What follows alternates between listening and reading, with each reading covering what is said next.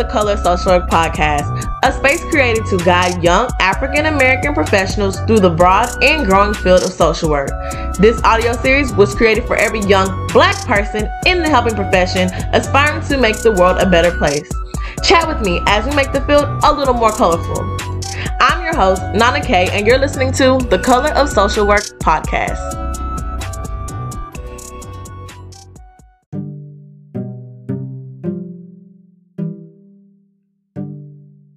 Hello, everyone. It's your host, Nana K, and today I am back with another episode of The Color of Social Work.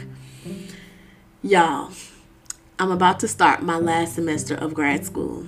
It seems like just yesterday I graduated from undergrad, and now I'm about to graduate with my master's in social work. And it, and I came to this realization when I got an email from my advisor and it said congratulations on making it to your last semester. Here's what's going on this semester. You'll be able to sit down for your test your licensing exam this semester. These are the steps. This is what you need to do. This is how much it costs. Um, and i'm like wow.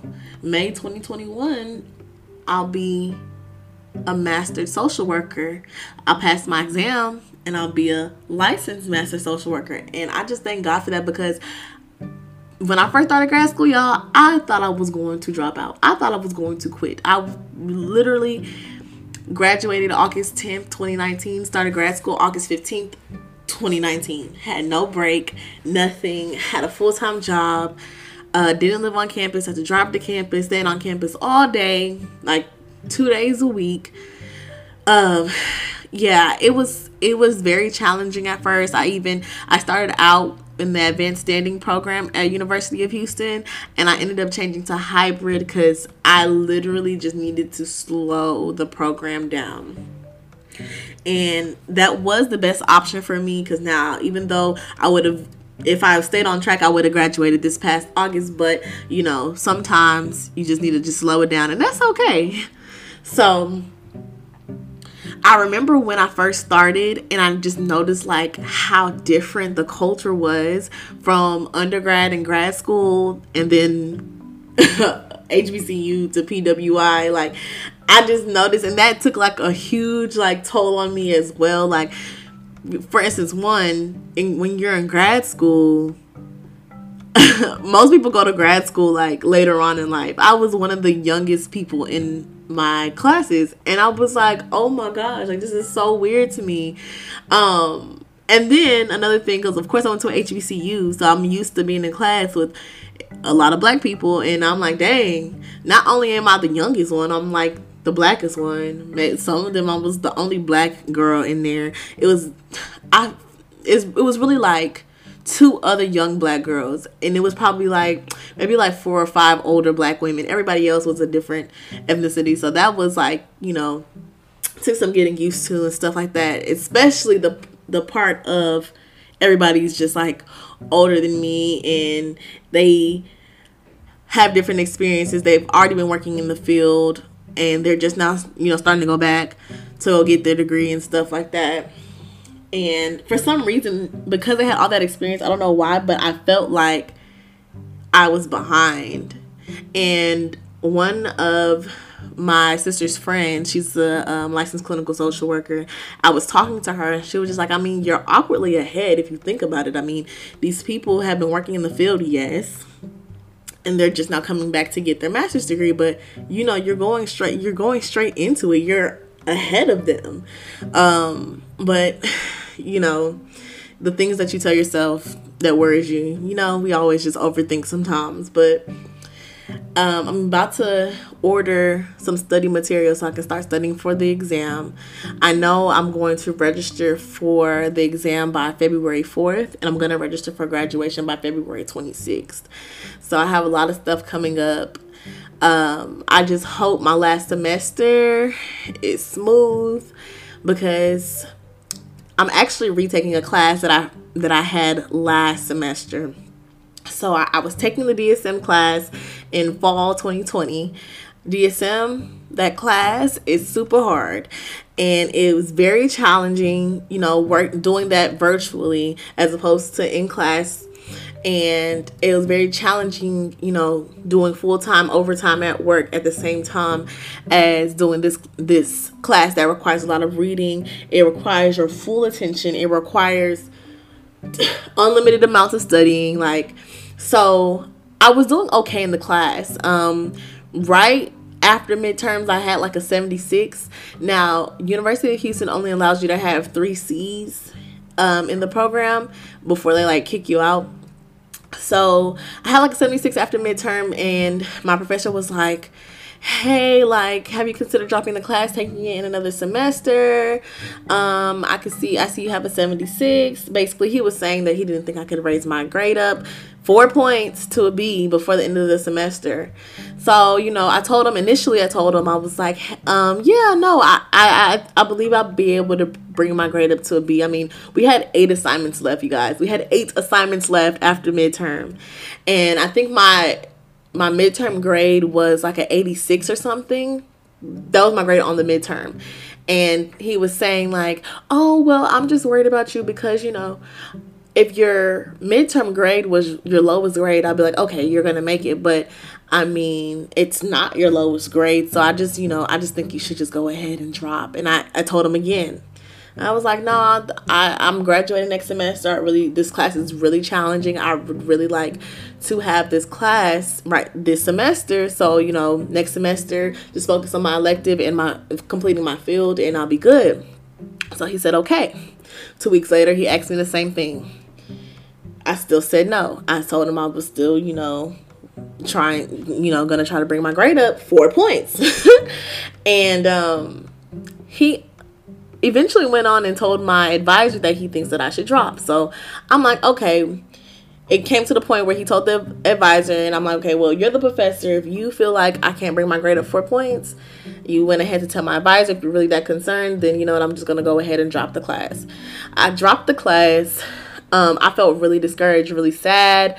Um, honestly, I was not used to that type of um, I guess, leadership from a professor coming from Prairie View.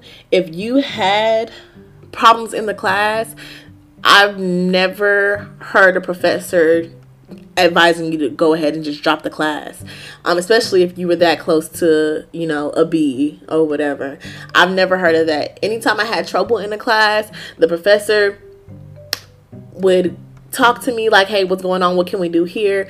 Like, oh, I saw that you did good in this chapter, but you didn't do good in this chapter. What's going on? Let's fix it.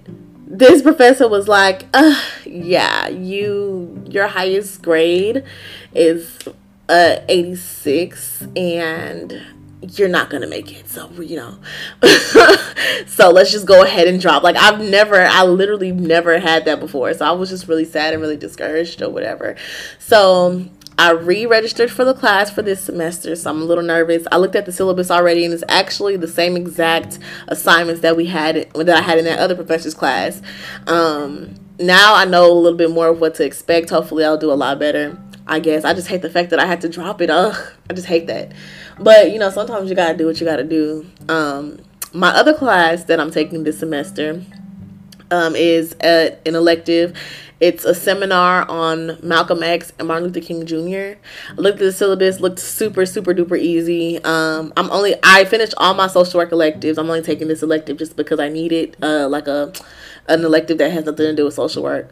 Um, well, not nothing to do with social work. I, I think that MLK and Malcolm X had, you know, like pretty good social workers in their careers, you know, if you think about it. But um I looked at that. That syllabus is gonna that's gonna be easy breezy. At least I will have like a chill class, and then you know um, I can focus on the DSM class um, this semester. Also, I'm still gonna be working full time. Um, I actually just got another job in addition to the one I work now. Um, that job is like a contracting position um, with this behavioral health agency and i'm really excited about starting it. I'm actually right now in the process of being uh, CANS and ANSA certified. So i'll be able to administer assessments.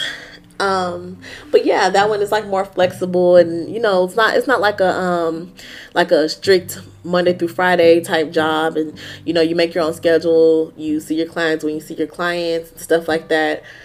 Um yeah, so I have a lot on my plate this semester and, it, and just talking about it just stresses me out, but um I'm just to go ahead and plan everything out since I already know what to expect from that DSM class. I can see my syllabus and all that stuff. Um, I'm just gonna go ahead and just be intentional about sticking to my planner this time around. Um, because I know once everything gets going next week, y'all, school starts next week. My internship starts back next week. Like, I'm going to be busy. I'm not going to have as much time to do nothing. you know what I'm saying? And that's where self care comes along. Like, I'm going to schedule in the time for self care. And I'm not talking about taking a long bath. I'm going to put in there stuff that actually grants me self care, like doing nothing.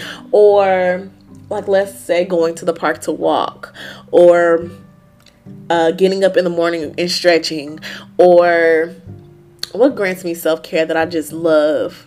Um I, for me i plan days to take off of work. Like i plan like okay this is the day i'm gonna take off. And you know plan days like ahead of time to where i'm not calling in. Like i look at my schedule and be like okay so this is around a time that i'm uh, around the amount of time that i'm gonna get tired take you know a couple days off or whatever. Um you know so I'm just trying to make it to May, y'all. I'm just trying to make it to May. Um, I'm really excited that y'all gonna be on this journey with me. My last semester, it's a lot going on. Um, I wonder if any of you guys are LMSWs right now. Um, I would love to have y'all as a guest and talk about your studying journey. Uh, if you passed the test the first time, if you didn't pass the test the first time, what helped you, what didn't. Um, I would love to have y'all as a guest on the show. So if you're listening, hit me up. I'm pretty sure you follow our Instagram page at the color of social work. I would love to connect with you. I would love to have you as a guest. Um, yeah, I just can't believe I'm in my last semester of grad school, y'all. Thank God. Thank Jesus Christ that's the only person I can think because I don't even know how I did this. I really don't even know for real. But I just encourage anybody who has a bachelor's in social work and wants to continue their education, I encourage you to do so. It's it's challenging, but you can do it. If you have if you have your passion for it and you're willing to do put in the work to do the work, you can do it. So that's all really that's all that's really going on with me right now. Just a little anxious before the school year starts, but I know if I stay organized I'll be good. Um, I saw a few tweets earlier that it was so much social work slander on my TL today. I don't know what's going on. I know I follow more, more social workers now on Twitter. Maybe that's why. Um, but I saw a couple tweets that just had me like, what? Like, I'm like, I can't believe people are saying this. Um, so there was a tweet that said, Child services will take children away from parents because they are too poor to raise them. Then they pay foster parents an average of $39,000 a year to raise them instead. Why not give poor parents $39,000 a year? And then she had the audacity to quote her source underneath that tweet. Her source was ZipRecruiter. So she typed in foster parent salary on ZipRecruiter and that's what told her they get paid 39000 a year. Okay? So somebody quoted that tweet and said social workers are just cops without guns. and I'm like, yo, that's crazy. People literally just think that social workers just work for CPS and I know initially when I first started doing social work, that's what I thought too. But you can't let your ignorance get that big. Like there's Google. There's no reason why you should limit your your knowledge in 2021. It's no reason why. There's like even freaking Wikipedia. There's like everything YouTube. Like figure out stuff before you sound dumb on the internet. Like you're embarrassing yourself. Okay, we are a whole profession. We are a whole licensed profession and I was happy to see that you know some of my fellow social workers, um, you know, responded to the tweet, quoted the tweet. This is what one tweet said. Learn what social workers do. Not all social workers work for CPS, and many of the ones that work at CPS are not licensed because they are not required to be. I have never taken kids and I have never did that line of work. So that guy, he's, he's actually at LCSW. I believe he works um, with uh, Veteran Affairs. Um, but yeah, I like the ignorance that some people have towards social work. It baffles me, still baffles me sometimes because it's like, okay, of course you know CPS how they're portrayed in movies and stuff. That's really all you know. So you'll only know so much if you're not willing to, you know, inquire about it, like find out about it and stuff. So you can't really blame people for um, just simply not knowing. But in the age of technology, it's no reason why you shouldn't know before you you know say something about it. Like it's. people are loud and wrong for no reason. You know, talking about stuff that they don't know about and that's one of the reasons why I created this podcast. I really, really want to change, you know, the misconceptions about social work. I want to change the face of social work. I want, when people think of social work, I want them to, you know, hold us in a high regard, not just, oh yeah, they just take people's kids away just because. Like, I want it to be like when you think of okay, for instance, so if a child is going to college and they tell their parent, "Oh yeah, I'm going to major in social work." I want their parent to have the same reaction to their child as if they do as if they say um, oh yeah i'm to be a doctor. I'm about to be a nurse. I'm about to be an architect. I'm about to be a, a, a lawyer. I'm about to be a forensic whatever okay?